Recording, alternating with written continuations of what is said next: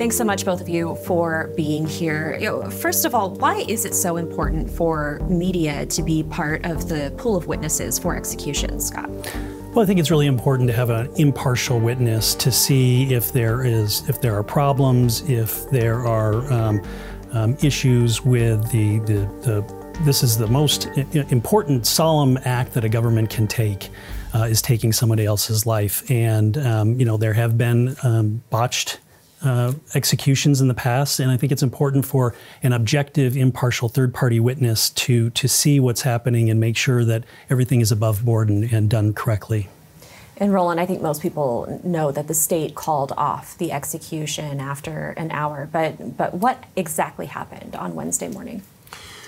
Well, as we watched, they went through eight different IV attempts, um, and each one failed. And um, you know, I, I, think Creech was calm throughout the entire process. Um, there was no outbursts, um, really not much from him. And they kept trying, kept explaining to him it didn't work. We're going to try again. They tried one arm, then the other arm, two places on each arm, two places on each leg. And they couldn't find a vein that was suitable. It doesn't mean necessarily they couldn't get into the vein. I think you, you know, to put the chemicals in, it has to be a proper, you know, setting. And they may have gotten into a vein. I don't know if they did or not, but they said it wasn't um, acceptable enough. And so eight tries, eight fails, and um, those are the, I think the common places to try an IV. And they said, well, that's it. Yeah, 1058, I think you said they called it. Close to that, yes. Scott, from your perspective, how transparent was this process?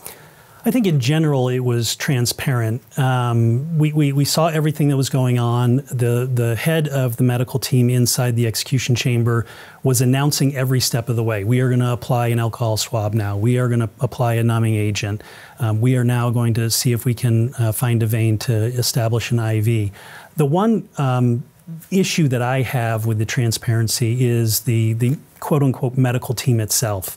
Um, I don't think there's a lot of information about who they are, their level of training. Um, you know, when you say medical team, I think you think of a doctor. Well, apparently these are not doctors. Um, we don't know exactly what um, what qualifications they have. Um, there's very little information uh, about that. So while the process overall um, was transparent, I think that that is the one one area. And of course, we've got a situation where you had eight uh, attempts to find an, uh, a vein for an IV that were all unsuccessful. And so I think it's fair to question the, the level of uh, qualifications of, of, those who are performing the, the, the IV setting. And the Department of Correction does have an SOP where they outline who is qualified to be on the medical team. We know that they, you know, it's not just a random person off the street. They do need to have medical training.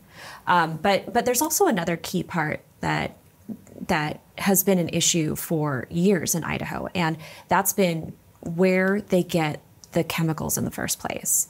You know, in 2022, we know that the legislature passed a, a law to make that information exempt from public records request after losing a lawsuit about uh, where you know similar execution attempts in the past and similar attempts to get uh, lethal injection chemicals. Uh, we don't know, and we won't know where the state procured these chemicals.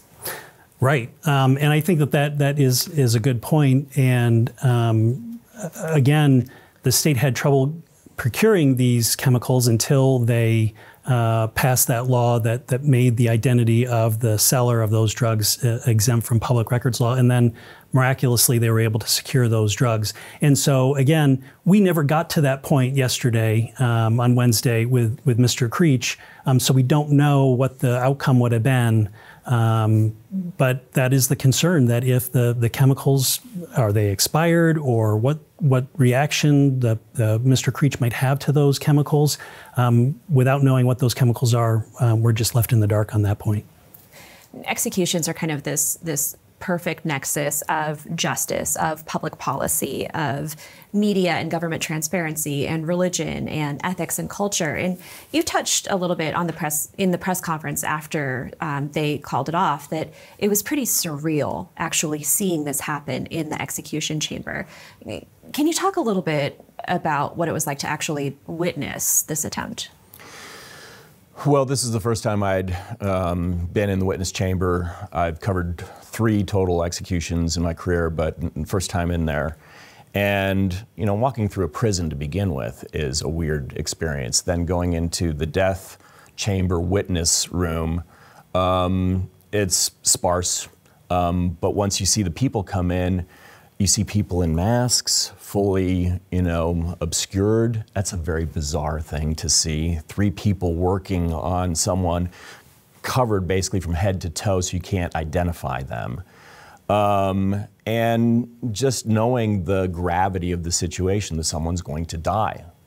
Um, you don't run into that very often. That's certainly the case for most people in the world. So it's very bizarre. Um, they are very precise with what they're doing. The staff that's there, it's almost ceremonial.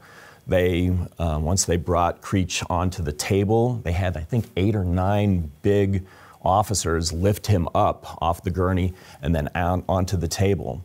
Um, and then they lifted up a big white sheet like they were setting, you know, a bedspread.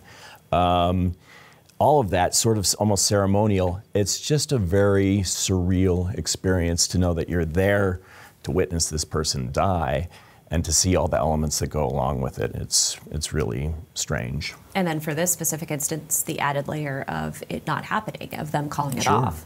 Sure. I, I noticed that both in Governor Little's comments after, in his press release after, and Director Tewalt's comments in the press conference, that that there was a defense of the medical team that you know, they made the right call, that this is an experienced medical team that that did what they should have done. That contrasted with Attorney General Raul Labrador's statement. There was a sense of frustration in that statement that justice had been delayed once again. Um, it, I, I thought that was notable, Scott. Yeah, and it was palpable, I think, in the media witness room at least, that you know you had the first attempt and it wasn't successful, and then you had another attempt and it wasn't successful, and again, um, every time they were trying to to find a vein and, and set an IV, you were thinking, okay, this is the one uh, that they're going to do it, and we're um, finally going to have um, lethal injection here. Um, but then after the fourth or the fifth try, there's kind of a sense of frustration um, that you know what is happening? Why is this why is this not happening? What is the problem here?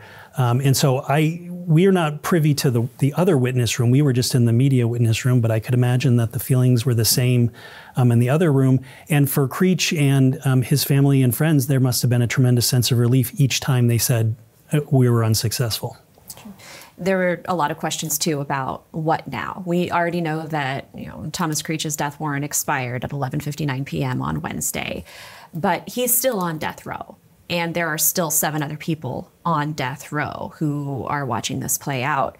Uh, Scott, any indication of what might happen next? No, and in fact, uh, uh, Idaho Department of Correction Director Josh Tewalt was asked that very question at the press conference and said, uh, "We really don't know. We're looking at our options. We're, we're trying to figure out what to do next.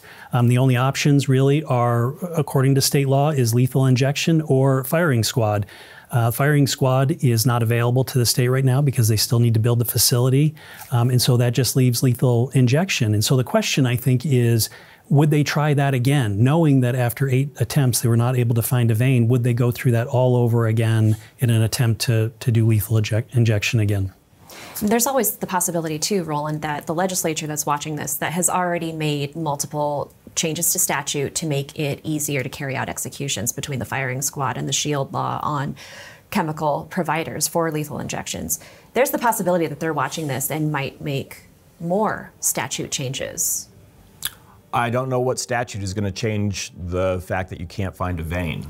But there's also nitrous hypoxia using yeah, I understand that. And when we talk about, you know, firing squad, there's not just building the facility, there's the protocol that goes along with it. There's the possible lawsuits that other sources of execution have gone through and have been tested through, you know, trial by fire.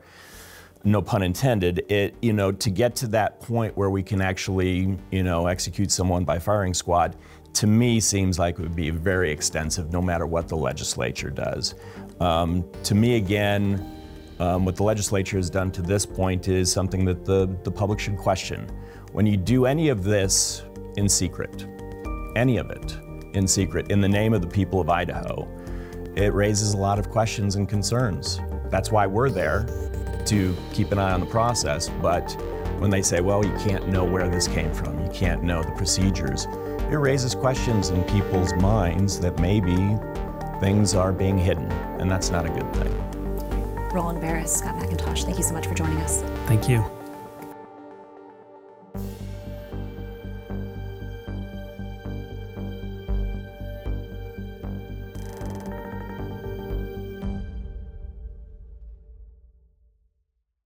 Support for Idaho Public Television comes from the School of Public Service at Boise State University, providing objective and impactful research for Idaho and beyond, and academic programs with hands on learning that equip students to be effective public service leaders. Presentation of Idaho Reports on Idaho Public Television is made possible through the generous support of the Laura Moore Cunningham Foundation, committed to fulfilling the Moore and Bettis family legacy of building the great state of Idaho by the Friends of Idaho Public Television, and by the Corporation for Public Broadcasting.